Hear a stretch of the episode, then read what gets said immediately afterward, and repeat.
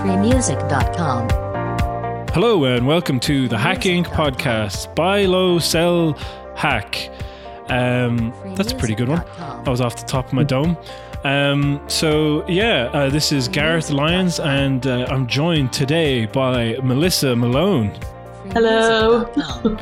Yeah, famous artist, animation pe- person extraordinaire, Melissa Malone. Can you tell me as well, like, what's your specific job at the moment? And I suppose you've probably been you've been working at it for the past few years now. Yeah, so Yeah. Uh, I am an art director uh, here in London, and I did it for maybe two and a half years in Dublin as well. So I guess like nearly three years. Cool. Yeah. Man, you've been at it. You've been at, like I thought you've been at it like way longer than that. Or is it like you've Um, been you had another job before that? Is it or I had a couple of different jobs. Yeah, I um. Yeah. Let me think. Yeah, no, I had like maybe, they're all kind of similar, like design backgrounds. Of. Um, but yeah, art directing, three years. Yeah. that's amazing. Can you talk about the show that you're art directing on at the moment or I think no? I, can, I think I can. Well, I'm actually co-art directing for the first time, which is Hmm. really nice. So uh, it's a show. It's preschool. It's my first time ever doing preschool, which is really nice. Wow. Um, yeah, I've never done preschool before. It's always been like boys' action shows. So Hmm. this is really. nice. Um, so it's a show called Love Monster. Don't laugh. Cool. Um, it's based on a book, I think, by Rachel Bright. Um, there's not much out about it at the moment. There's been a press release and that's about it. But it's yeah, it's just it's a really nice show about like kind of cute animals that like live together and live harmoniously and like loads of like kind of life lessons for kids. It's very um, it's very sweet. That's great. Um, what was I going to say? Um, yeah, I one thing I want to address really quickly is that we uh, we're talking over Skype, as you can hear. So um, if there's a bit of a grubby connection, then forgive us. But uh, but also, I, I think you know it's it's coming in pretty clear over here, so I think it should be fine.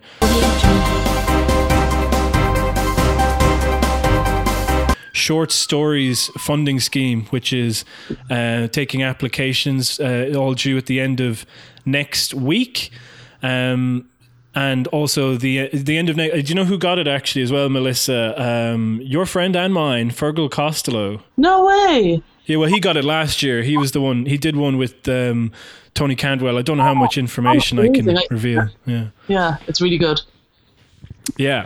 What's that called again? I I can't remember. I think I saw like a rough cut. Like Yeah. I don't think it's out yet. Yeah, it's amazing though. So this short stories scheme, um, I think it's quite a recent thing. Um, there's a woman who has like an incredibly Irish name, which I cannot pronounce at all. Um, it's like Rianukni Lebe, and um, she um, she's also doing one called Neon, I believe it's called, and it's like a weird post-apocalyptic future thing um, where this woman is like running around with a big neon sword, and uh, I thought it looked class. And uh, likewise, Fergal's is like, um, I don't know, I, I haven't seen much information online, so I'm kind of like hesitant to try and reveal too much in case because I, I I've seen the rough cut as well. Um, but needless to say, I just wanted to give a shout out to this scheme because it looks like uh, it's quite ambitious or a little bit adventurous, you know, and because a lot of funding schemes, it's like, oh, it needs an Irish bent, you know, Yeah. whereas both of these were very much uh, genre things, and admittedly they were live action, but the scheme also does animation. So I thought like. Fuck it. Yeah, it's worth sending in. And these are like short, short. Like it's five minutes on the brief. So that's not a lot of time. I think with animation, they'd probably be looking for even less. Do you know what I mean? Like two to three minutes. Um, the money, to me, did not look particularly good, but um, fuck it. I mean, if you have a chance of making something that isn't kind of uh, pigeonholed into a, you know what I mean, like a kind of. No, I'm not dismissing any other stuff. I'm just saying that you know there there is a commercial element to a lot of animated animation funding schemes out there, and um, I always find that you can kind of see like oh, we are going at this angle because we can get it on this flight to America or something. Do you know what I mean? Or we'll do it here because you can get Christmas shorts basically played anywhere. Do you know what I mean? There's there's a feeling of kind of um like a gimmick. adapt Yeah. say again? Like a gimmick almost. Yeah, a little bit. I mean, I I just think that if some what I've seen of the short story scheme, um, it may not be as much money as other funding schemes, but it seems to be uh, encouraging young filmmakers. So that's always a positive, and I, I kind of I'm going to apply for that and see what I can get. Um, and then at the end of this week, also, uh, also topical because uh, I saw your your tweets, Melissa, is the Dingle Animation Festival. Yes. Um, again, this is a you know um, Next weekend, is it? it's next weekend, but that's also the twenty second is the deadline for short stories, and that's also the first day of Dingle, as far as I know, or the second day, um, because that's on a Friday. Um, but yeah, I guess I wanted to talk a little bit about Dingle as well because, um, like, the tickets have creeped up every year Yeah. Yeah. and now to a point where it's like prohibitively expensive for me to go down, you know, It or at least to- to avail of the classes, you know. Yeah, yeah. It, like it seems to really benefit students, but Yeah. I mean, we're kind of in that weird middle place where we're like a couple of years out of college, but like also Yeah. not very rich. yeah. So yeah, yeah. But it, I also I think that the student discount isn't phenomenal either. Yeah. Do you know what I mean? I don't know how much Um, is it this year. I think it was like I remember. I'm gonna have a look at well the, the okay let me look up the actual ticket prices before I throw complete shade but it was enough that immediately as soon as I heard it I was just threw it out of my brain and went nope Yeah, you know um I think it was somewhere close to like 375 now I could be wrong about that No. but I also don't think I am wrong Yeah. um okay I think the tickets are sold out anyway Mm. I was really cheeky and I tried to can I go down and record a podcast for free and uh, oh yeah, professional plus. I was actually lowballing it at 375. It's 450 euro. And that's the professional. That's the professional. Wow. That's a lot. And. Here's another thing that I've heard now. If you have a film submitted into it, okay, and the film is accepted, you still have to pay for your ticket. really? Yeah. Wow. So it correct it- people can correct me on that but i've heard that from reliable sources and they're kind of counting on studios to pay for these tickets Yeah. and i just think that but actually now looking at the student pass and unemployed pass so yeah i could have gone into that 95 euro oh, that's so that's okay. Yeah. that's all right that's actually that's doable at a push although it, it doesn't count in accommodation and actually traveling down there and if students submit their films and the unemployed they still have to pay that 95 quid You really Um, being in yeah to get like professionals down there, like to, to, to connect with the students. Like it's Yeah. very strange that the, that the ticket there's such a big difference in those ticket prices. yeah I guess And I think- studios are subsidizing though. Yeah, I think that the the other part about it, I mean, it it, it brings up things. I heard this amazing podcast. I can't remember what it was, but they were talking about how we need to discuss um, Facebook, Instagram, and things like YouTube. Okay. Um, oh yeah, this is it. That they should be publicly owned companies. You know, as in because at, at present they're privately owned, but all of the content on Instagram is generated by the members of it. Do you know what I'm saying? Yeah. So like we're signing on and we're part of like Instagram and then we put out like these pictures and uh, pieces of art that generate that uh, that attract the audience for the platform. But Yeah. yet, you know, it, it's a publicly trading sorry, it's a privately trading company, which means you don't receive any benefits necessarily from that, you know?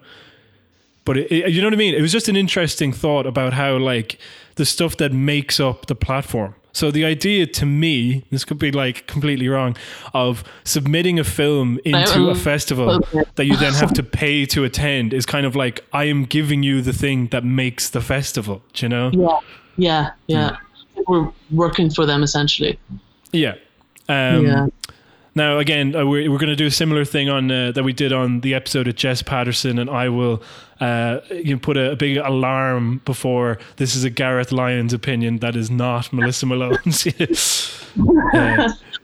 should it be required? Um, but anyway, okay, so that was it. Dingle's on, um, and you know. Uh, I, I wouldn't recommend uh, just going down there and staying on a friend's floor and going to the pub. Um, mm-hmm. yeah, that if I was to suggest something, um, that would be the equivalent of going into a shop and reading the magazines and putting them back on the shelf. So I wouldn't recommend doing that. Okay. Um, Gareth Lyons' opinion, not Melissa Malone. Not okay. Yeah. uh, now, one other thing that's coming up is the animation residency for the offline film festival. Um, basically, if you have a passion project, you can apply for this and hopefully get like um, accommodation. I haven't really looked into it too thoroughly, but it came up on my feed, so I thought I'd mention it. Um, a residency to pursue animation. Um, so yeah, if you've got a project you want to do, then you can go to Offaly basically for a few months and be uh, put up room and board in a house and um, yeah, get your get your shit done. Okay. Um, so now we're moving on to more less news, more um, topical stuff. Okay. Um, I mean that's not really news. That's just kind of employment stuff and things you can make money off of and events and stuff. Um, but here's one thing I found this week. Um, have you heard of this? The um, IFI adverts archive, essentially. No. It's really cool. I just found it the other day. Um, it's um, exactly as it sounds. It's a project. It's called the IFI Adverts Project, actually, and uh, they collect advertisements that have been made in Ireland from like the uh, fifties onwards. I think you know. That's cool. Yeah. Yeah, it's class. But uh, in included in it is a lot of animation. You know. Is it? Pub- and uh, go again. Sorry. Like a public archive? Yeah, you can go. You can visit it online. I'll put the link below. Um, but it is really cool. You know the idea because there's one of them. Uh, I was like sifting through them and like you know it's it's funny because we talk about it a bit on the podcast, but you know, Bluth like came here and kind of set the template for animation in many ways. You know, because he started up the Ballyfermot course, and likewise in America with Disney setting up Cal Arts, it uh, starts animation, but it starts a, a very kind of traditional type of animation. You know.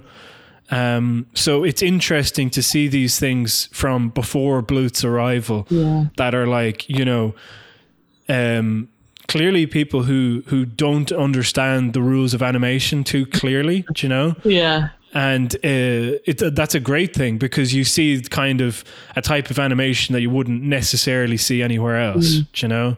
Um, and yeah, that's influenced by things as opposed to taught, you know? Um, so there's some Odlums ads that I, I thought were very good, and then there was one. This one could have easily been done by like a Sullivan Bluth person. I think I'm not sure, but it was for uh, Captain Crisps, uh, which were a type of crisps. Mm. So that was great. Um, so recommend looking that up and uh, checking out that animation. Free music you come from like quite a small town, don't you? Well, um, I was born in Wexford in a place called Wellington Bridge, which is like tiny. It's literally like a bog. Uh, mm. Then I moved to Waterford, which I guess is like a city, but that's kind. yeah, uh, yeah. So yeah, so I moved to I did a, did a PLC and then moved to Waterford when I was nine, or moved to Dublin when I was nineteen to go to college. Yeah, so I guess kind of from a small town. But what did, what got you interested in animation, basically? Oh, it was kind of a fluke. Like, mm. like I don't really have like an amazing origin story. Like, yeah. I didn't really know what I wanted to do. I was fairly like directionless when I was doing my PLC. Um, so I kind of I was I remember I was kind of torn between doing film studies or doing fine art. And I was like, oh, like I guess animation's kind of like somewhere in between those two. So I'll just throw it on my CAO and see what happens. And then I Hmm. sent off my portfolio, and I think what happened was I got five points higher in for animation than any other of the other courses I did. So I was like, oh, obviously, you know, they must want me, so I'll take that. you know, that was it. Like honestly, it's really, it's kind of embarrassing, but yeah, I I literally kind of just fell into it. Um, Did you watch uh, many cartoons or animated things, or were you just interested in film, like you say? Yeah, I mean, like I wouldn't have been. I got when I got to college, I definitely realized that I wasn't as like well versed in animation as a lot of my classmates. There was definitely a bit of imposter syndrome, but I did, I did like. I mean, like I. This is this is actually really embarrassing, and I shouldn't admit this, but we had a VHS of Song of the South. Oh, nice. Yeah, it was like we had Song of the South and we had Lion King, and we those were the two films that we would just watch like all the time. Um, we didn't really have any channels on TV, so it was just it was just those. Um, and obviously, I was too young to understand at the time that Song of the South is incredibly racist. But I have to say, like that's probably like like I loved them. Like I, I really really loved those two films. And then like obviously, I guess I would have liked a lot of the how do you say uh, Klasky Csupo cartoons. Yeah, I loved those when I was a stuff like teenager. or when I was yes, as told by Ginger and all that. Um, Mm-hmm. But I wouldn't have been like big into Ghibli or you know you know the way a lot of people were kind of Yeah. you know or even like a lot of the other Disney films. I think I just really liked art and films in general. Um, so yeah, when I got to college, I was definitely a bit like, oh, I haven't seen any of these films that you're you're referencing. There's, Uh, but it um, worked out okay. I mean, I think maybe I had a unique, a more like a unique kind of. I was fresh, I guess, in that sense. Yeah. I think um, you know, um, in regards Song of the South, I haven't actually seen it, but um, Oh, was it really good? Yeah, like I've seen some clips. yeah. Oh, sorry, talking over you. Um, I've seen some clips, and like the animation in it is fantastic. Also, I love um, live action mixed with animation, Why? Yeah. Yeah. It's like you know, like Who Framed Roger Rabbit and stuff like that. Mhm. Yeah, it's it's really like like I recommend watching it, but then there's also there's a book I read on it because I, I I have to say like I didn't really understand.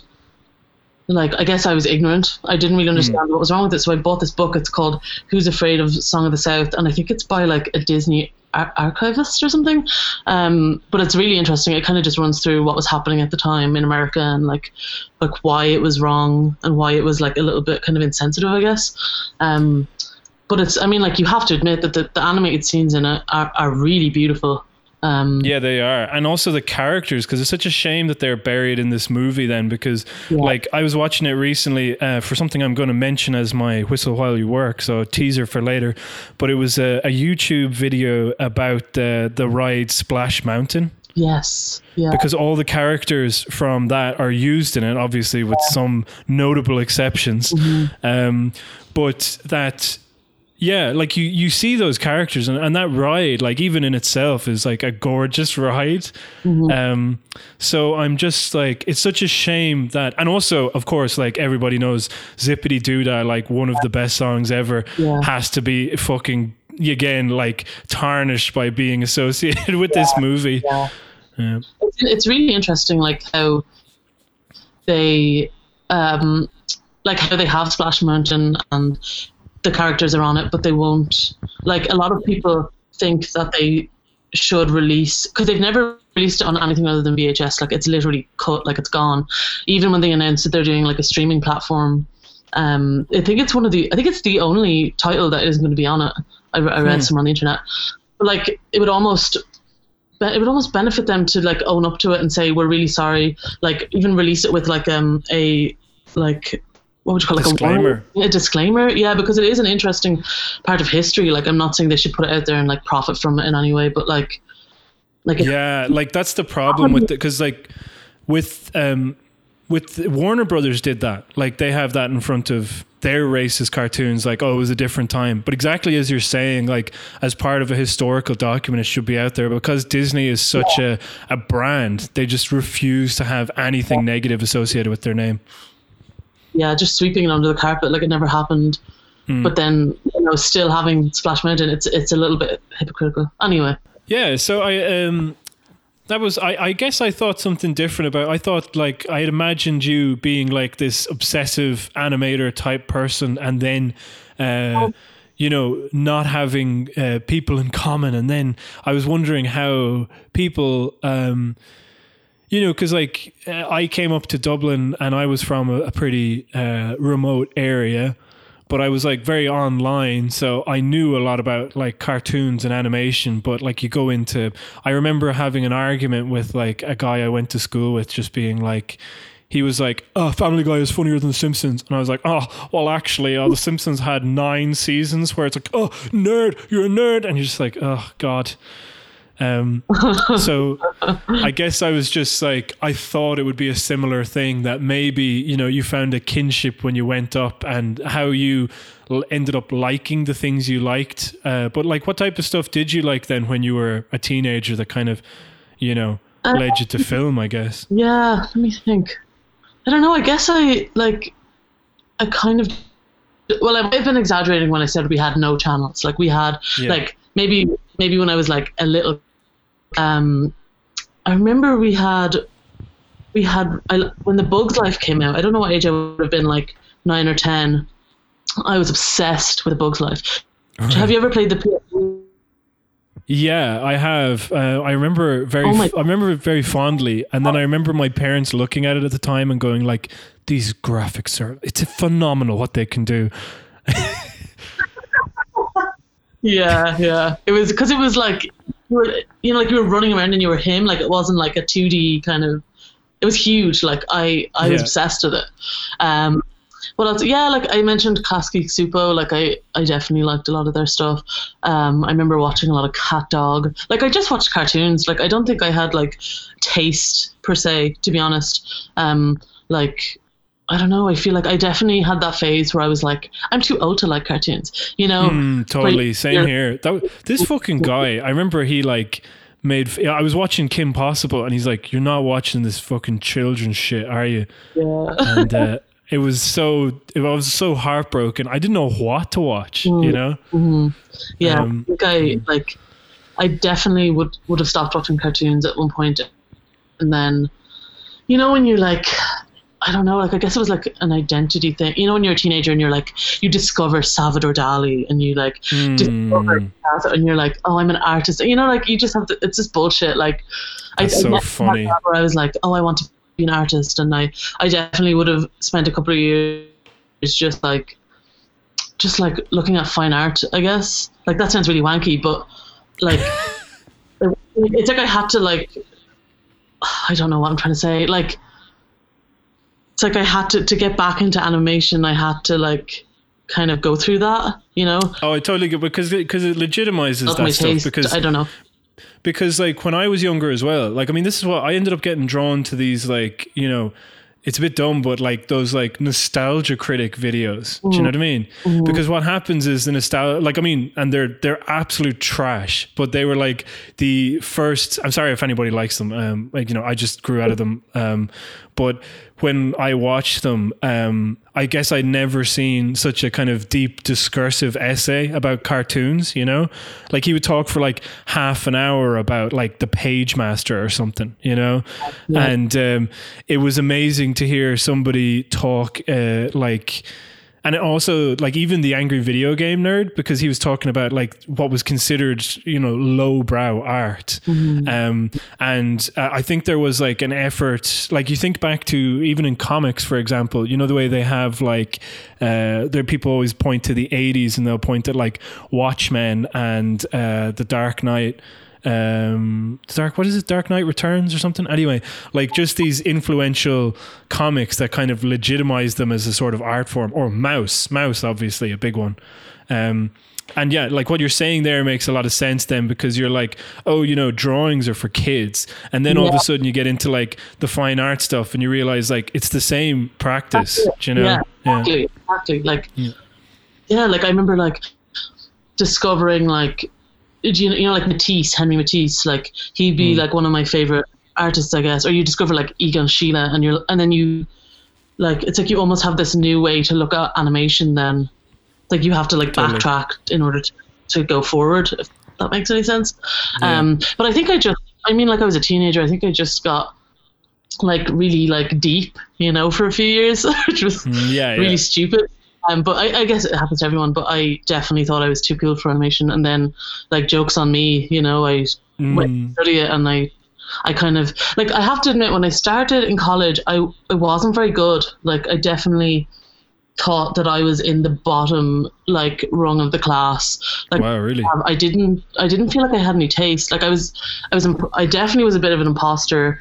I like I didn't know what kind of an artist I wanted to be. I just had to kind of try everything before I figured that out. But I remember when I was in second year, I remember finding like you know, like getting into just like going through like Vimeo and like finding stuff. I remember Laura Venables showed us.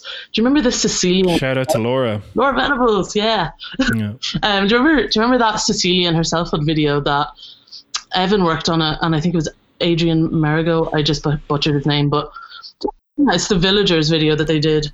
Oh, I didn't know they. I didn't know they did a Yeah, villagers video. Oh my god, you should watch it. it I saw Yeah. it when I was. I think I was in. It could have been the end of first year, first or second year, and I saw that video, and I was like, oh my god. I was just like, my my brain just exploded. I was like, it's so beautiful.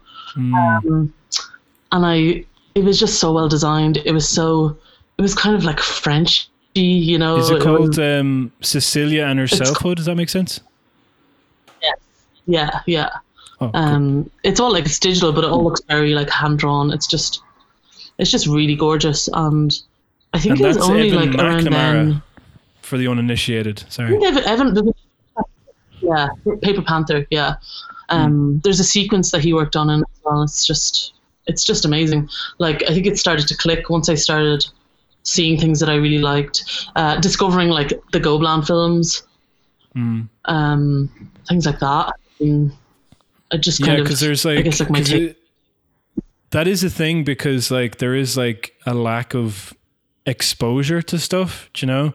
Like Mm-hmm. Yeah. when I was, um, I was kind of spoiled in many ways because my mum was actually very good about this stuff. She would like keep an eye on the papers and see what was happening, and uh, you know make sure that I went to any animated thing that was happening. You know, Cool. um, but she but it kind of made me a bit of a snob you know because when i got to our college and people were going on about ghibli i'd be like yeah i know i know who that is you know I'm like the opposite of you. Like, Yeah. like we would have not been friends in first year. no it was a different thing because i just think like i remember one time um sorry if this is anybody who's listening did did, did this but um it was um i think there was like the lion king was showing in 3d down at uh in the Dún Laoghaire the imc and uh, they shared an event page and somebody was like if you don't want to see this you may as well not be in animation. That would be me. It's like kind of like you might have i might have enjoyed something but i would hate to be seen to enjoy something Yeah. like that you know um so i've kind of gotten over that and um a little bit i mean i'm still like i'm still with i'm like that with pixar now funnily enough i used to be very pro pixar but now i'll be like ugh coco fuck that shit you know Coco was good, no? was it good i didn't see it I thought it was me and you know Joe Loftus. We had a big argument about this. Shout out to Yeah. Joe. Uh, yeah shout out to him definitely he hated it. I I thought it was like, I I would have said it was like six or seven out of ten, but it was.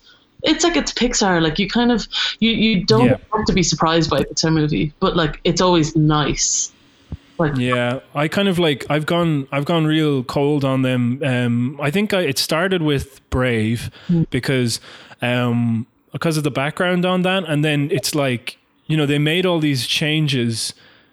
And okay, here's what here's my theory on Brave, and I don't know if this is true. Okay, but either way, uh, when Brenda Chapman, when the first trailer and the title was released, Brenda Chapman had something, the bear and the bow, and it felt like it was going to be this fantasy epic. And then they like kicked her off, and all of a sudden there was like more humor and jokes and lightheartedness, you know? And um, it annoyed me because it felt like part Disney princess film and then part like kind of bit too slapstick, you know? yeah, And I just felt like I I could see the film that Brenda Chapman would have made had they allowed her to make it, and um, that kind of it kind of made me a little cold to them because it made me feel like oh they've got a formula and they're determined to stick to it, and then they had like this trifecta of like films that I would not fucking see in a million years, which is Cars three and uh, controversially Monsters U because I just don't want a fucking prequel to you know yeah. what I thought yeah. is a perfect, succinct movie. It could only make it worse, you know. Um, I did eventually watch it, and I think it was ill-conceived because, like, it's it's kind of Americans making a film that they think is like cliched, but a lot of people don't really understand college movies over here. If that makes sense, you know. What was the third? Um, Don't. oh God.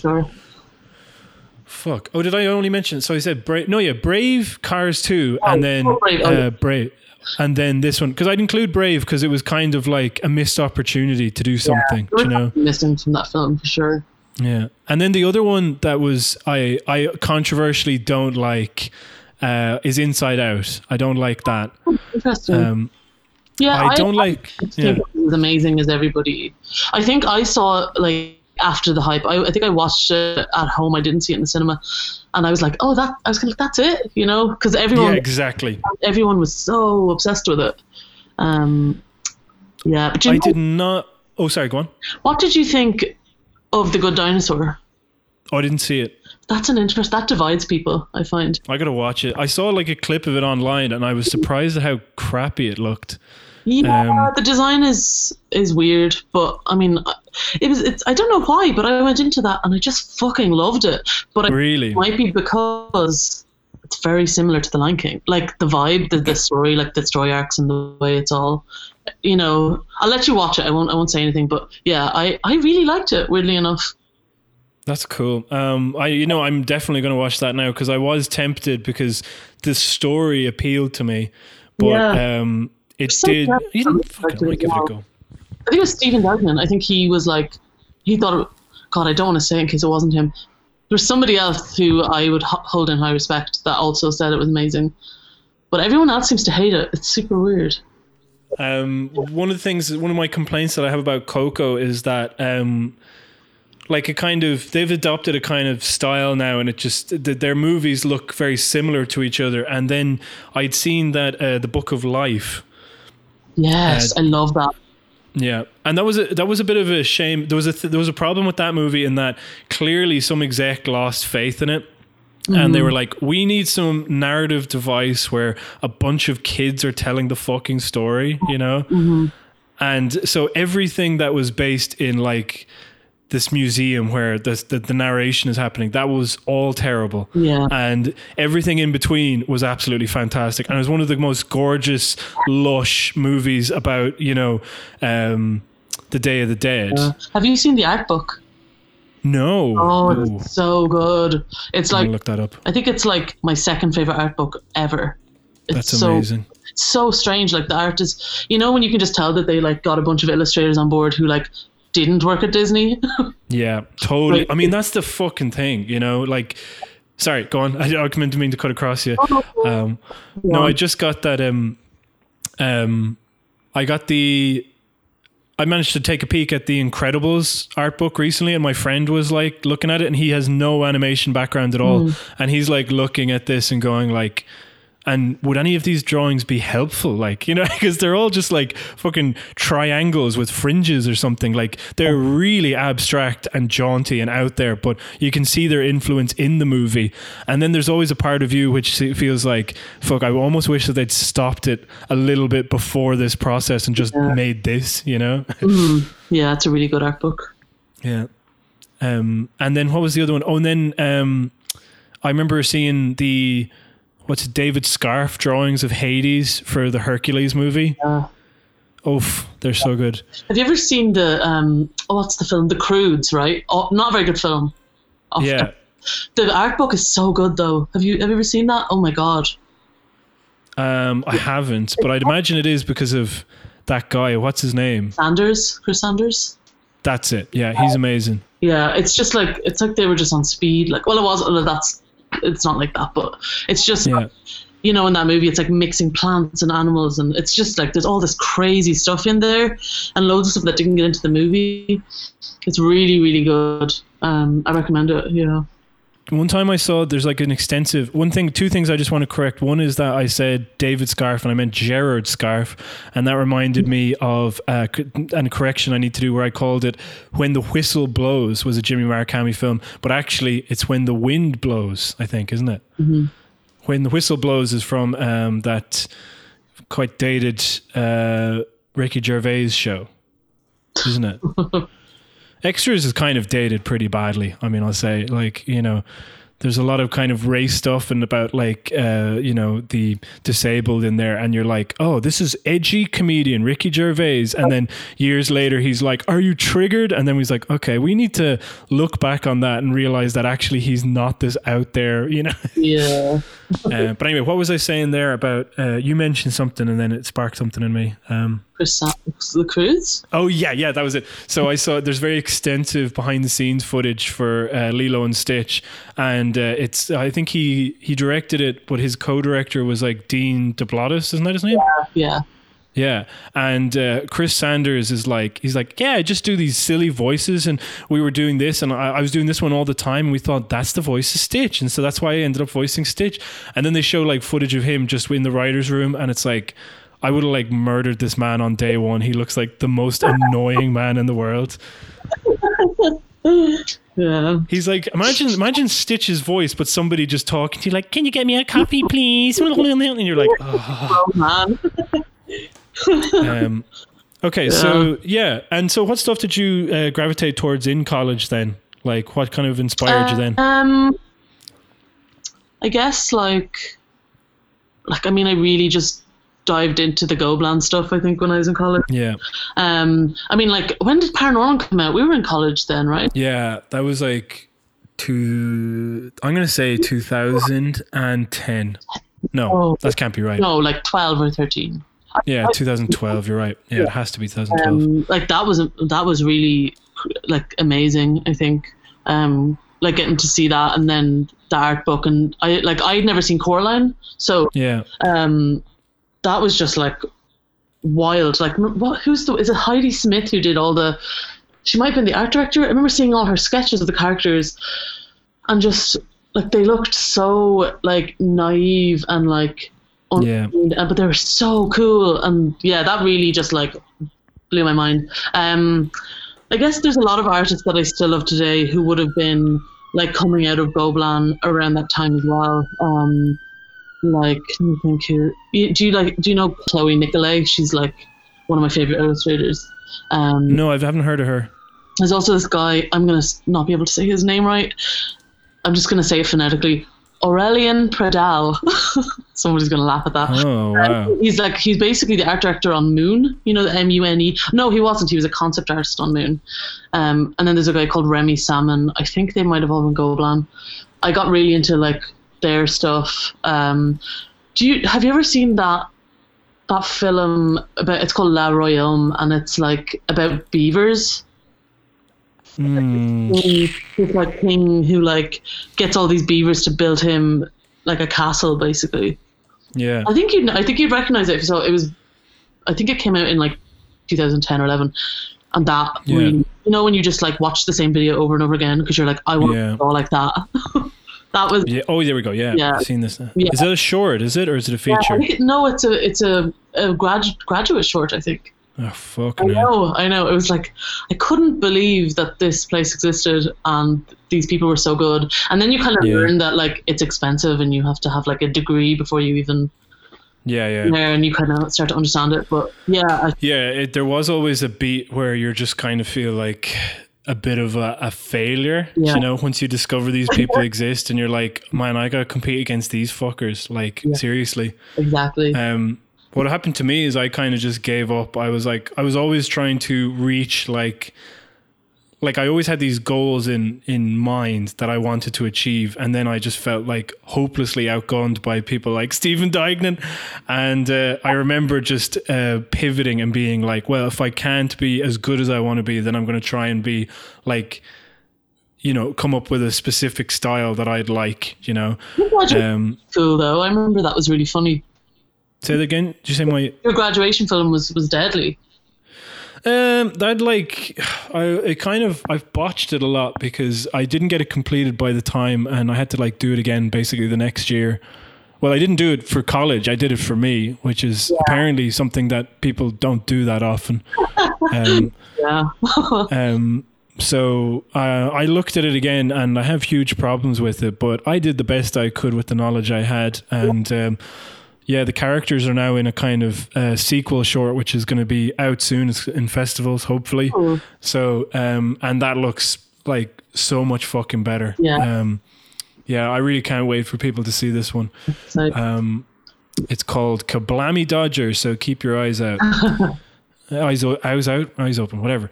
Um, yeah, no, I think that um, that's another thing as well. We were talking about this previously, but um, I do think it's an important point to not kind of compare yourself to other people too much in the point that it should interfere with you making your own work, you know?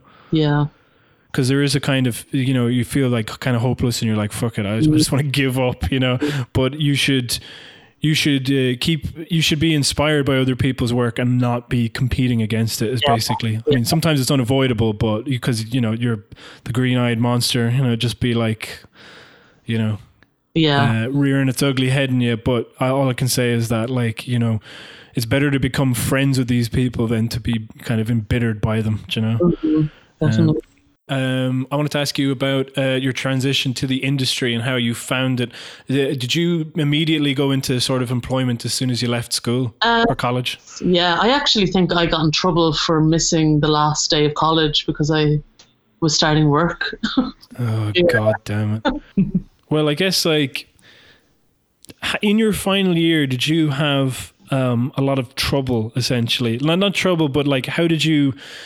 On top of juggling the films, uh, from my perspective, it kind of felt like you were also juggling a lot because you were also in charge of the animation society, as far as I remember. Um, when I was in when I was in my final year, it was actually Emily that was running it. Okay, okay, cool. Yeah, because I think what we were doing at the time was you you manage it in second or third year and then give it away because you just just don't have the time. But yeah, but I, I I guess yeah, I was the class rep. Me and and then me and Stephen were like in charge of the uh, exhibition. So there was there was a lot to juggle. Like I did find it definitely overwhelming. Um, but I think like maybe in a way me doing all of that stuff was like a way for me to procrastinate my film. Right. but um no, I mean fourth year like I definitely had good feelings and bad feelings when I left. Um like I ended up making a film but I kind of realized halfway through that I didn't want to make a film, which I think is something that is it's quite common. Um yeah, I mean, it was good. I mean, I, I got I got a lot of experience. Like we like we were in put put in charge of like organizing the the studios coming in, so I got to meet a lot of people. Um, like, yeah, I guess. I guess overall it was good. It did prepare me. Like I did, I did an internship after my third year, um, in the summer, uh, with a Right. really really small company. Uh, I think there was it was three of us, so it was the two guys who owned the studio and then me, and it was like it wasn't like an unpaid internship. I think I got like 200 quid a week. So it was like barely mm. to live on. But at the time, I guess in like 2013, it would have been a bit cheaper to live in Dublin. Yeah. Um, so I did that and I was just basically designing props, I think mostly. I might have done a couple of backgrounds, but I was terrified when I went into that. Like, I was mm. like, I definitely would have put on a front of being a bit like, oh, I'm I'm confident, you know, I, you know, I'm a people person. But when I went into that, I remember being like, oh my god, like this is where this is either going to make me or break me, and it was just, yeah, I was so dramatic about the whole thing. But I ended up, I ended up enjoying it. Yeah, it was good. Like I definitely was so lucky to get that before my final year because it completely just like what's the word like it kind of like I wasn't Blame. I wasn't afraid of the of the industry anymore. Basically, like you kind of mm. this like everyone's fine, like nobody's judging you or nobody's, you know, like you kind of think when you're in college that everybody's terrifying. I don't know. Yeah. Did you ever think that? Well, that's because they make, like, in personal opinion, that's because they make you think that because they kind of set this up like, um, even lecturers I liked would be saying stuff like, do you think you'd get away with that in the industry? Yeah. And it's like, it's this kind of inconquerable thing. And it's like impossible to imagine being in it. And like, even until this year, I was under the impression, or sorry, even until last year, I was under the impression that it was a finely tuned machine where everybody had their role and knew what they were doing. Mm-hmm. But actually, you find out it's like the industry is a lot like Photoshop. Yeah. Um, you know, there are a lot of useful things in there, but ultimately there's a bunch of tools that are surplus to requirement. You know? uh, wow. Personal opinion. Personal opinion. I'm just joking. yeah. But I'm just trying to say that essentially that um, yeah, like it, it did feel very intimidating and um, and yeah, I could see then how just having that little cushion of even a month or two working somewhere else would be amazing, and especially to get it in third year. And then the other thing about that then is you know the way the intimidating thing of like, oh, have I've been you need to have been working within the industry for two and a half years, you know. Yeah. Um, yeah, but then like if you do like an internship and then you do like your end of year film like you haven't been working in the industry necessarily, but it does make you more comfortable making that statement. You know, you've dipped your toe in a little bit. Mm. and I lived. I actually lived with Anita at that time as well, and she was in Boulder in that summer. So like, I had a friend who was in the industry, so it was like not so daunting, basically.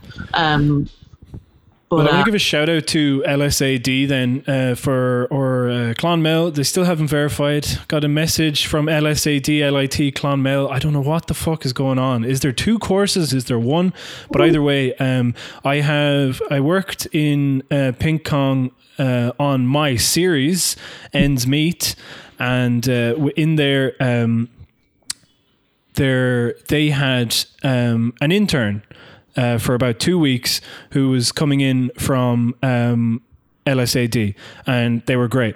And then I was in Treehouse the next year, and there was an intern LSAD, intern LSAD uh, from uh, in Paper Panther as well, as far as I know. And basically, yeah, like I said, these were people who were in third or fourth year, so that is an incredible thing to do, and colleges should be organizing that. And if you aren't, you need to be looking at yourself. Yeah. I actually I went to their grad show last year or the year before. No way. Really good. Yeah, I remember we we went because uh, one of Owen's friends was in it, but I kind of just like, you know, popped into the like animation section and I remember thinking like the standard was really high considering I hadn't really heard you know like when you're up in in Dublin totally. in a bubble like you, you kind of just like oh you know like yeah they're not I mean like it was really good like really really good um my first introduction to this course was i was at something that was like an industry event or something organized by animation skillnet and one of their lecturers was there and I was like, this is unheard of. The idea of a lecturer in animation attending a fucking event to learn something, you know?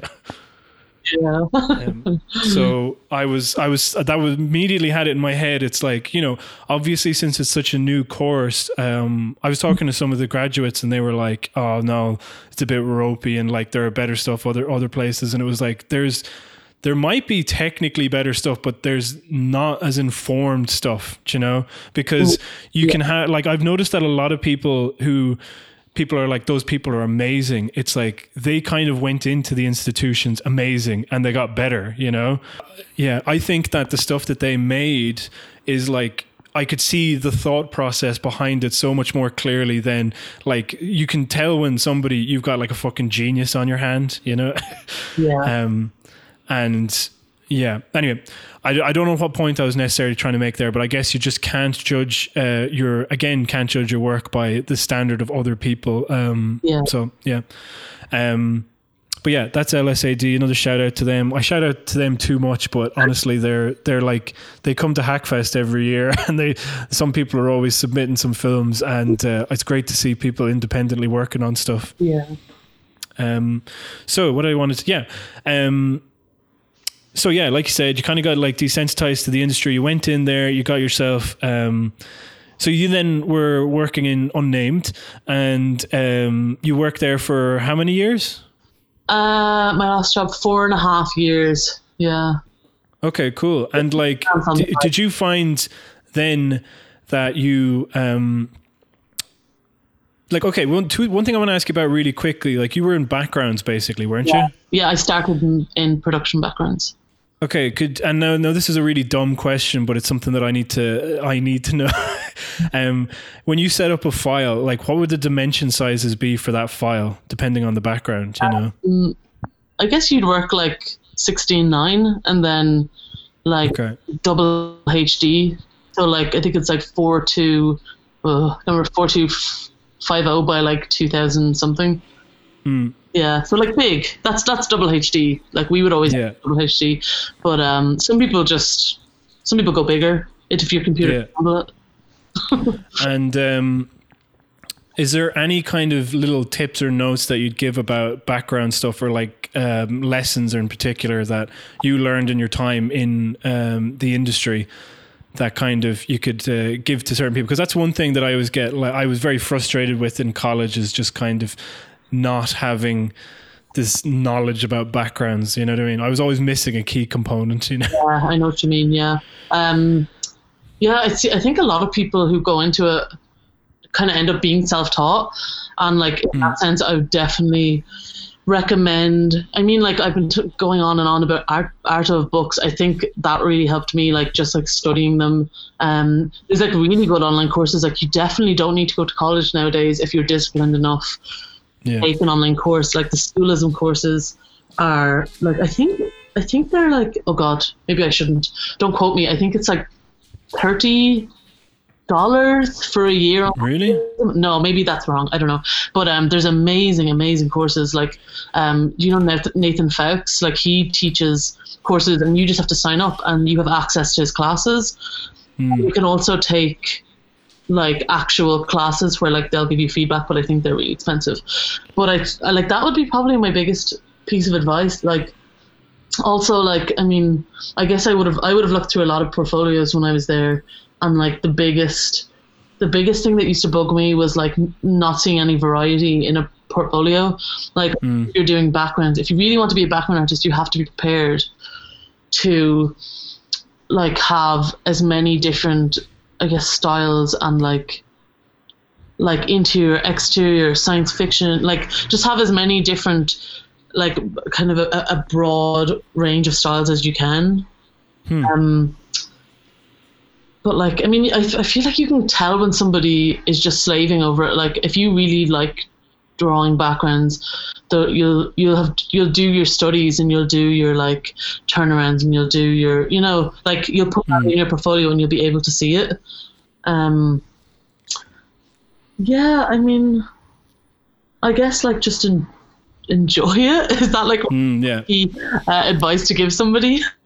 yeah Yeah. um, and Oh, I have to say, sorry, studies. yeah Um, I've seen a lot of people lately doing um, like uh, like studies from like painters, like great, you know, like um, master painters, like literally just taking something that you love or take a scene from a film and just paint it. Like you learn so so so, so much from doing that. Um, Mm.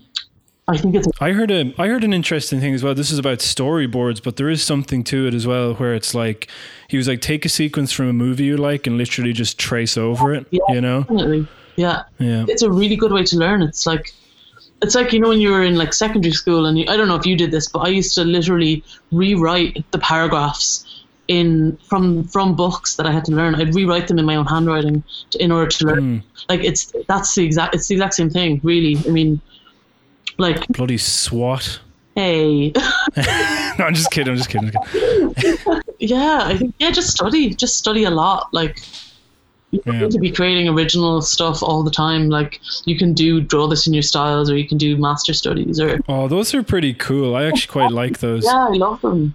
I really got. I really was like uh, one of the kind of big um, inspirations for Hackfest was that they did an exhibition a few years ago, um, and it was uh, a Simpsons exhibition where you do the Simpsons in your own style, and they got people from like NCAD to do stuff, and it was Oh, fucking class. Yeah, Yeah, because you learn so much about your own style, and also like ju- just from like seeing the decisions that somebody else made that you would never have made yourself. Like totally. really. Um, okay, so then you transitioned into being an art director, yeah, yeah, kind of like yeah. yeah. So I, I did concepts for a few months, and then they just needed an art director, and I, I guess like I'd been on the project the longest, so What made you now? uh, For those of you who don't know, Melissa is currently in London. London.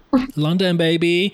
um, so, what made you want to do this move to London without getting, you know, too, if in, unless it implicates a bunch of people? I don't know. I mean, the, like pretty simply put, I, I I was kind of just bored. Um, like I felt very stagnant where I was, and it wasn't anything to do with it wasn't anything to do with the studio I was at or or the city. Well, it might have been a little bit about the city, but I mean, yeah, the city's tough, man. the, the studio or the industry, I could have just gone to another studio in Dublin. I think I just felt like I I had been there. I'd been out of college for I guess like four and a half years, and I just like wanted. I just wanted something like new. I just wanted a really big change, um, and like London's super close, and there's a lot of stuff to do here. there's a lot of work here. Like I think yeah, I just I just really needed to like be somewhere new. I think like what happened for me was we went on a big holiday in August, and like I didn't even realize that I wasn't that happy like where I was, and then I went on this mm-hmm. holiday, and I was like, oh my god, like I'm so excited every day, and this is. Do you ever have that? It's like I do, yeah, yeah. you like you do something and you're like, oh, this is happiness. Yeah, I've been so numb. that's so funny. That's like that's what it is. It's like I'm. It's not that I'm like unhappy. It's that I'm just like a bit numb. I'm a bit like in a routine. You know, um, like the time is just going so fast. Um, Yeah, I just decided I just wanted to do something, and I have I have friends here. Um, there's a good industry, so yeah, I made the move in mid January, and it was Oh God! So so not even that recent. I don't know why, but it feels like you've been there for like months now already. I mean, you have because it is well, fucking March, but you know. it's really recent. Like, I mean, I'm definitely no expert on like the London industry because I haven't been here that long, but Mm. I did I did make the move like pretty recently. So What's the energy like over there, though? Like, have you noticed a massive change between Dublin and here and, and there? you mean like in animation or just in general? In kind of like, you know, workflow and kind of, um, like, I imagine being in a studio, like, is, is it much different to the kind of big studio that you were in before, you know? Um, well, I the studio I'm in now is very small compared to it, so I mean it's, it is very different. Something that I found, and it's it's something that I was warned about um, before I left, is that it is very competitive here. Um, there does seem to be a lot more people going for jobs. Like I would have applied for, Jesus, I would have applied for every job I could have found, like maybe fifty or sixty jobs, and like I didn't hear back from most places. Like, like it, it did seem like like there's a lot of a lot of people here, like a lot more than in Dublin, um, going for jobs. But I mean, like in that sense, it's like very fast paced. Um, like the people I'm working with are very passionate, you know, and you meet those people who are like Yeah. everyone's young and still very optimistic and um, you know like they have you know like you meet some some people in the industry you meet and they're like a bit bitter because they've been in it so long and Yeah, totally. magic is kind of gone. I feel like he like so far here in where I'm working now, there's a lot of that and like optimism, which is really nice. Um, I feel like I might have lost that a little bit, you know, just being in the same place for four and a half years. Yeah, man, you kind of there is that thing. I I've noticed this with like certain people. They're like, like, wow, I love the stuff that they're doing, and then after like years of being in in Ireland, you can kind of get beaten down a little bit. Um, speaking on my own of my own behalf, anyway, like what I mentioned earlier does also factor into it, which is. Uh, I think Ireland is one of the few places that constantly has to define itself in films. Do you know what I mean? Yeah. As in, it's like, oh, we need an Irish bent, we need an Irish angle, and like you just see people compromising and compromising what they're doing until they have kind of lost that bit of passion. Do you know? Uh, yeah, it's like everyone Yeah. make the Secret of Kells, so like it's almost like diluting. Like if that's what Yeah. they want over and over again, you're you're you're just losing the originality. Like that's been done. Yeah. Or like you know, you know, like uh, um, in certain schemes where I don't know, like like you just look at some films that people have made and you're like what inspired you to want to make this exactly? And you can see the like the monetary incentive but it's just because people are kind of like again living to you know kind of hand to mouth on a lot of projects. Yeah. and um like but yeah it, as you said like you got a lot of young people there. So it's like london is actually definitely like a young person's place because the passion is there but it's like you now i'm going to make a, a generalization and it might not be true but it once was where it's like oh i'm going to live in a fucking I'm going to live in a kitchen in Hackney for 200 pound a month just so that I can work on a cartoon for, you know, 24 hours a day and uh, you know once I get that experience I can then leverage it to get onto bigger and better projects you Yeah. know Yeah. but um, I think that there is a bit of that in Ireland because you you have to like Dublin is pretty much the hub of like a lot of these animation studios. So people come up and then, you know, 70 or 80% of their income goes on rent Yeah. and it kind of leaves no opportunity to progress. And then, you know, we kind of see ourselves as like an animation place, but in many ways, I sometimes feel like we're the equivalent of like, you know, like if in a different in a different timeline, that Banksy um, Simpsons intro where South Koreans are painting the cels, that would have been Irish people. Do you know what I mean? Like, yeah. like there is where our stuff is like out is we we take on the work of outsourced animation Yeah. and um uh, and you know there's nothing wrong with that but um it does leave a lot wanting for the creative fulfillment part Yeah. and then again on top of that i was okay sorry now i'm going on a big tangent but me and my friend were like pitching we were te- we have this show pitch that we really wanted to do and we wanted to do it with alternative comedians um, in the dublin scene. Hmm. And we showed it to this guy to get his opinion on it. And he was like first of all if you brought this to RTE they're going to look at it and they're going to essentially say okay well RTE 2 already pitches to a niche audience. So when you use the word alternative you're talking about a niche within a niche hmm. which means we're not going to get any fucking money and we need the money to stay afloat and this that and the other. And it's like so you can understand their incentive to do that. Hmm. But on top of that like there is a huge monetary incentive by these funding bodies, but also that they're, you know, they require you to have an Irish identity with it. And then what is the Irish identity, you know? Because again, like I went in and pitched a show again to our beloved state broadcaster, who I, I actually do like have a lot of respect for. And this guy in particular, I had a lot of time for, but he like, uh, he said about the show, can you make it more Irish, you know? yeah. and uh, I just remember thinking like I am Irish. Do you know what I mean? like, like I can't. It's just this funny thing of like you know you're chasing the fucking Irishness, Yeah. and and as a result, then yeah, like you're saying, it's like you know there isn't that same passion there because you know you you you then have to stop making something that's personal and you have to make something that's uh, will sell or has a national identity which you know uh, I guess I, I you know you think that you know but you ultimately don't because Oh, you know yeah I feel like when they say show me something more like Irish, they're not asking you to like what they're asking you is to show them something that you they've seen before. Like Yeah.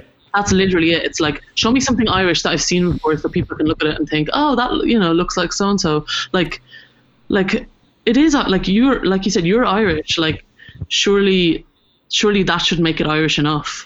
Like, yeah, exactly. it's like- like the same Irish yeah. content over and over again.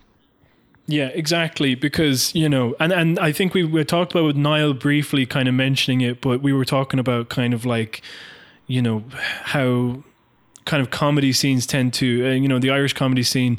People tend to hire from stand up and now Twitter. So it's all these type of like, you know, oh, we all know what it's like to get a spice bag and a salt padine on a on a Sunday morning, you know. Um, Yeah. it's like when you had too many uh, fucking buckfast the night before, and you know, whatever. Just about identity and how it's such a shallow concept to judge things by, or Yeah. like a shallow merit to evaluate stuff by. Do you know what I mean? As in, like, oh, this doesn't show enough of identity, and it was like, well, it's a personal thing, so it can't show any more identity. like, Exactly. Like, um, like, do you want a copy of my fucking birth cert to like? Yeah, yeah, yeah. Or like, just yeah. No. Anyway, it just sounds amazing to be there, and also like, okay, again going off on a tangent, but like, of course, uh, Derry Girls had to be made in fucking England. Do you know what I mean? No, And, uh, made in England. Sorry. Well, it was made by Hat Trick Productions with Channel Four. Oh, I only st- I've watched like three episodes. I only started watching it last week. That's Well, I think it's Hat Trick who were the same ones who did um, Father Ted, obviously. yeah. Which people famously and incorrectly say uh, they brought it to RT and RT turned it down. It's like they've said the, the creators have said again and again, we never brought it to RT because we wouldn't want it to be an RT show. You know? yeah, uh, Hat Trick, and they make. See, yep, they make Derry Girls, and they're based in London as well. But like, it's that same thing of like, you know, like you you think about how like there's a big appetite for Irish comedy over there because of the amount of people who've uh, emigrated, do you know? Yeah. And um, yeah, I think that it just goes to show that the the, the core story is always universal, um, but that the the decoration, eh, for want of a better word, that you put on it, like being in Derry during the '90s, or you know, um, oh, I don't know, you know, whatever you decide to do, um, that's the kind of part that will make it unique. And uh, yeah. So anyway, yeah, I guess that's it. You're saying London is a bit more like fast paced, but you're kind of getting to grips with it essentially. Yeah. Yeah. It's nice. I like it. It's a lot more. I don't know, colorful. I guess. How much does uh, rent uh, compare to in Dublin? Is it better or worse? The I I think it's about the same to be honest. Okay, right. Yeah, I mean, like I was only, I was actually only house hunting. This is the thing, right? So I was house hunting for uh, like six days before I got something. Um, Yeah. I only, I got offered the first place I saw, and then the third place I saw, which is the place that I'm in now. There's the rent is about the same, so it, it is like expensive, I guess. Like it's the same as like very inner city Dublin. Um, but there's a lot of places. Like there's there's so much accommodation that it actually is a fast process, even though the rent is Hmm. I, the only thing is the referencing is something that I wasn't used to when I got here. Is like you know like there's independent like referencing companies that you have to go through. Hmm. They like basically you have to have like you know like a million references, and we had to get like a reference from a friend, like a like a personality reference, I guess. No way. Yeah, I got Judith to do it. It was so weird. yeah, I was like, I was like it, it's such a weird process. Um, but it actually the it was pretty seamless. Like the move, other than that, I definitely yeah. I mean, it's like people should see it as an option. Like it's very close. Like it's an hour on a plane. Um, the only thing, I mean, I don't want to like. I don't know what's going to happen with Brexit, so I don't know how Mm. it's going to be. But like for me, assuming like that it's going to be the same process for, as it was for me, like the only thing, like there's a list of things you obviously have to do, but it's it's actually very straightforward. You just have to get your national insurance number, and that basically allows you to work and like get the NHS, and that takes about six weeks. But like once you have your interview done, I think you can like start working. And like once you have that, that's Would you see like a massive difference between Dublin and London, or is it like something you would say like, oh no, if you're kind of nervous about going somewhere, don't be nervous. I yeah. I mean, I used to hate working in like the very city center of Dublin because it's like I f- it's very sad. Like it's a very grey city and Yeah. like like no disrespect to it like I, I i loved it as well but like like i would definitely say london's more pleasant i find and maybe it's just because i'm in like a slightly like nicer area but like hmm. like obviously like there's so many homeless in dublin and like like you know it's not that it's not a very clean city and hmm. like, there's not always as like i found that once i'd been there for four years i'd kind i felt like i'd kind of experienced everything that i could have Yeah, you know? yeah, and you'd exhaust. And also, there's like in London, there's like events going on every other day, and like exhibitions and this, that, and the other. And it's like it's really funny because I was saying this to Kayla because I wanted to move, and then she was like, "Exhibitions, like you'd ever go to a fucking museum." You know, yeah yeah like I don't go there, but I was like, I might if I was in London, you know. but um, yeah but yeah, it's it it it always feels very intimidating because like anytime I've been there, it's like this place is so fucking massive. It's like the universe. I can't keep it in my fucking head. there's so much But like, as well. yeah, That's the thing. Like, we're, like where we're living, there's like a huge like Caribbean culture, and there's like a huge like Turkish culture, and there's you hear all this. You know, like just walking in the street, you see all these different people. It's so multicultural. It's so colorful. Like, Hmm. like it's just yeah, it's it's just a lot nicer. I I think. Um, okay, cool. ask me again Well- in a year, and I might say something different. But I'm still kind of in the honeymoon phase. I think of being in London. Sure. Can I ask you one quite last question about this now, and then we'll try and we'll just wrap it up. Mm-hmm. Um, yeah, like, do you think you would have had the portfolio to compete in London had you come straight out of college? Uh, yes. I mean, Okay. I I think I, there was a lot. There's a lot of small studios in London. Like when I think about London studios, I think of like Cartoon Network and Jellyfish and Blue Zoo, and they're all like these huge studios. Definitely, I wouldn't. I don't think I would have been mm, good enough for those studios. But like you, you kind of have to like there was there's a lot of very small studios there's a lot of like commercial studios there's a lot of like it's not just tv so i think like leaving college realistically if i came here i probably would have eventually got something i think Okay, cool. Yeah. Well, that's just a good thing to like mention to people because, like, yeah, like you say, it is an option. Yeah, and just yeah, a lot of preschool work here and that doesn't always require the same like portfolio as you know working on a age like 10 to mm-hmm. 12 show and not to mention like, but you you know, yeah, because you mentioned there, it's like, oh, it's great because it's like exciting and it's competitive and it's got a lot of young blood in it. And then to like some people, you'd be like, oh, fuck, like, how am I meant to do that?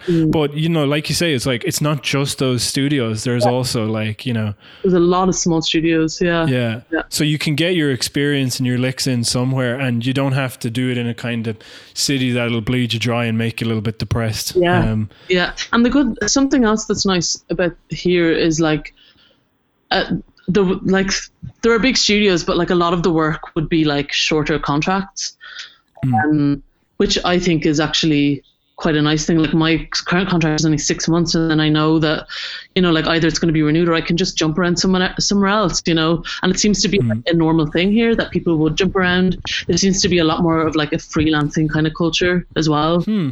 that's cool. Yeah, yeah. Well, especially like I've definitely noticed it in like the Hackney area anyway that there's a lot of like freelancing is a big thing. I mean, I'm sure it's cool for a while and then you kind of want to settle down and do something. But for like, you know, until, you know, fucking for a good few years now, anyway, hopefully, fingers crossed for me anyway, that it's, it's all right to have like, you know, um, you know, to be experimented and getting to, you know, getting credits and getting creative and then whatever. Do you know what I mean? I mean, we were able Yeah. to find an apartment like with me having a, a six month contract and my boyfriend having Nice. having no job. So like it definitely in Dublin I found that it was very hard to find a place unless you had full time permanent work, you know.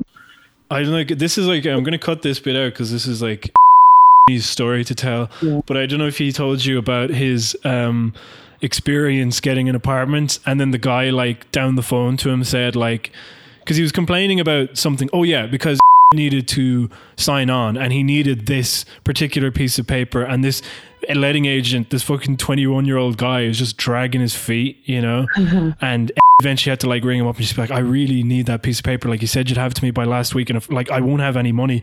And this guy's like, listen, man, I gave you the apartment because I'm doing you a favor, you know. Wow. And uh, he was like, what? And then had to like go in and make a complaint but like just that type of thing it was like it's really he basically was kind of implying like so i gave it to you because i felt sorry for you Uh, yeah. and like Aw. and it's like it's like whatever i did everything i was supposed to do i gave you the money i look after the place it's not really any of your business what i do with it or what i need you to do do you know Yeah. um it's this fucked up thing where like like it happens in everything it's like as soon as the imbalance in you know need and want or whatever like even in employment or something it's like all of a sudden people start getting like you know lippy do you know what i'm saying Uh, yeah. It's like they feel Um, you owe them something. Yeah. Yeah. I'm not saying that for anybody who's working. I'm saying that for fucking management. You know what I mean? Like, I just mean anybody who's like, listen, we're giving you something. We're giving you the opportunity. and anybody who tries to make you feel grateful for doing work for them, it, like, fuck that, you know? Yeah. Um, but anyway, okay. Like I said, that bit gets cut. All right. So thank you, thank you, thank you. Sorry I kept you on for so long. It's been fucking hours now. So, um, A lot to talk about. Yeah, it was good. I really enjoyed it. And there was a lot of stuff in there which is like a bit of an eye opener because we're very Irish focused and we don't look over that direction too often. Yeah. I I don't know like any animators except for maybe yourself who are over there. Oh, also Liam McCartan is over there. Yeah. And he's doing yeah. too. Who's who? Dermot Linsky?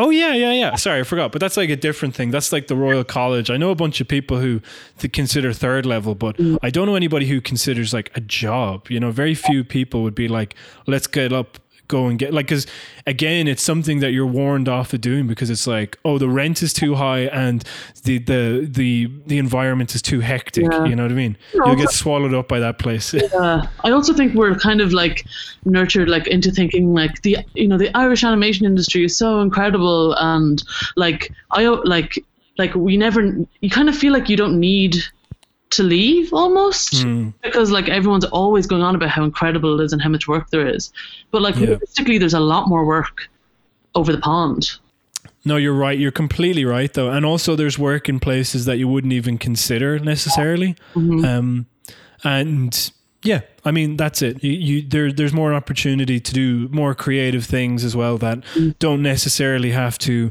tick certain boxes for people. Um, okay, cool. So I guess to round off the show, we'll do this thing that we usually do um, called whistle while you work. Just whistle while you work. which is uh, I don't know if you listened to the pod before, but we ask people what music or podcasts do you listen to while you work if you have a recommendation, um let me think okay so if anything. you ever heard uh, there's a podcast called Song Exploder have you ever heard of that Oh god, that's an amazing podcast. Oh, good. Yeah, I only discovered it a while back. Um, yeah, like it's really good because it's kind of both. It's kind of like you get your music and your podcast, I guess. Totally. So that's great. And and like I guess I'm thinking of it. I, I keep I called it whistle while you work, and we've only ever mentioned podcasts. Is there any is there any album that you would recommend people listen to? Um, there's an album that I do. Do you know Blind Melon?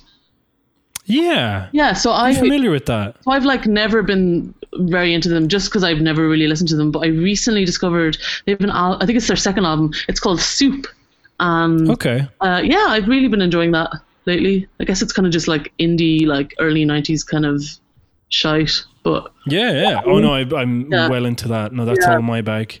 Yeah, Um, so my my recommendation this week, I teased it earlier, is Defunctland. It's a YouTube channel where a guy talks about uh, abandoned or now defunct uh, theme park rides, and uh, it is an absolute blast. wow. So anyway, it's really good, and there's a, DisneyQuest is a particularly interesting episode where it's like Disney's attempt to make a bunch of arcades, and the only real um, alleged by Perger is that the the only real motivation for them to go into arcades was to spite Jeffrey Katzenberg, who was doing something similar at DreamWorks. so that was amazing. Uh, it's really good. Um, and then for an album, I was thinking about this as well. and um, I'm just going to go through my my favorite albums um, each week, I guess. Uh, but at the moment, I'm listening to "Mm Food" by Doom F Doom MF, isn't it? I don't know. Yeah, MF Doom. Sorry, MF Doom. It's uh, anyway. He's a, a rapper from a rapper. He's a rapper. That always sounds so antiquated now, doesn't it? Saying rapper. Yeah, it feels Yeah. white, doesn't it? Yeah. So it's like a hip hop artist from um, Brooklyn. And uh, yeah, it's it's very good stuff. I think also it's it's particularly appropriate because he samples a lot of cartoons, and uh, I'm a big fan of his uh, droll, dragging voice. I think a lot of people already know it, but for anybody who doesn't, it's well worth getting into. Um, all right, sure. That's all we got then. Um, it's going to be a long one, but I think it was very, very good. So, anyway, thanks a lot, Melissa, for coming on. Do you anywhere you want to plug anything that you're on? Uh, I guess, yeah. I mean, I'm at merlerser on pretty much everything. So it's M E or L E or S E. Okay, cool. So that's on Instagram and Twitter and whatever. Mm-hmm. Okay, cool. And um, and when can we expect to see this project you're working on? Is that going to be like July, I think. I think it's, yeah, I think July.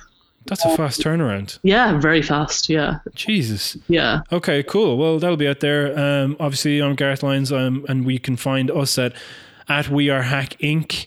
and info at wearehackinc.com. I'm still accepting and waiting for emails about uh, the Hack Incentive Club. So if whoever wants to get onto that, otherwise I'll start emailing you directly because I've got the analytics and I know who listens. Um, okay, cool. Uh, thanks very much for joining us. Bye. Bye.